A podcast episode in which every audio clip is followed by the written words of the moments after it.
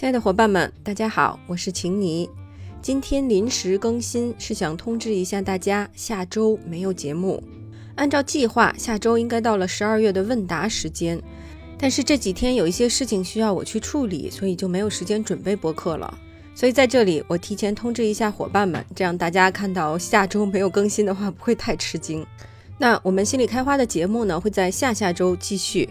另外呢，我也想跟大家讲一下明年心理开花节目可能会有的一些变化。其实我也一直在思考这一部分。另外，我自己个人的工作也是非常繁重的。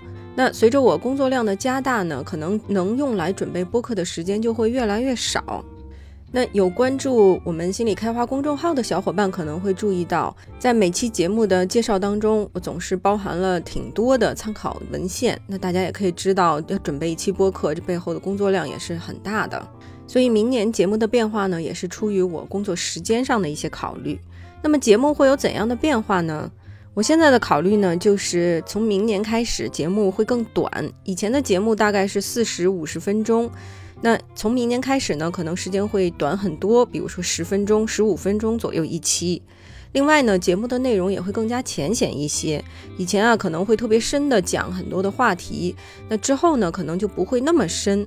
但是也不一定，因为呢，比如说一个题目可以不止一期，所以可以慢慢的深入。另外，节目时间缩短的话，也就意味着我可能会更经常的更新一下，更新频率也许会超过一周一次。但是呢，现在因为还没有开始做，所以我也不是特别清楚。因此这部分呢，也不是说一定就能保证。这些呢，可能都得边做边看，摸着石头过河。但尽管说大部分节目的时间会大大的缩短，但并不意味着长节目就完全消失了。偶尔呢，我也会更新长节目。毕竟有一些内容可能长节目会更合适，那这些呢，就是我对于明年节目的一些想法。小伙伴们有什么意见建议，有什么想法，都可以在留言区跟我来分享。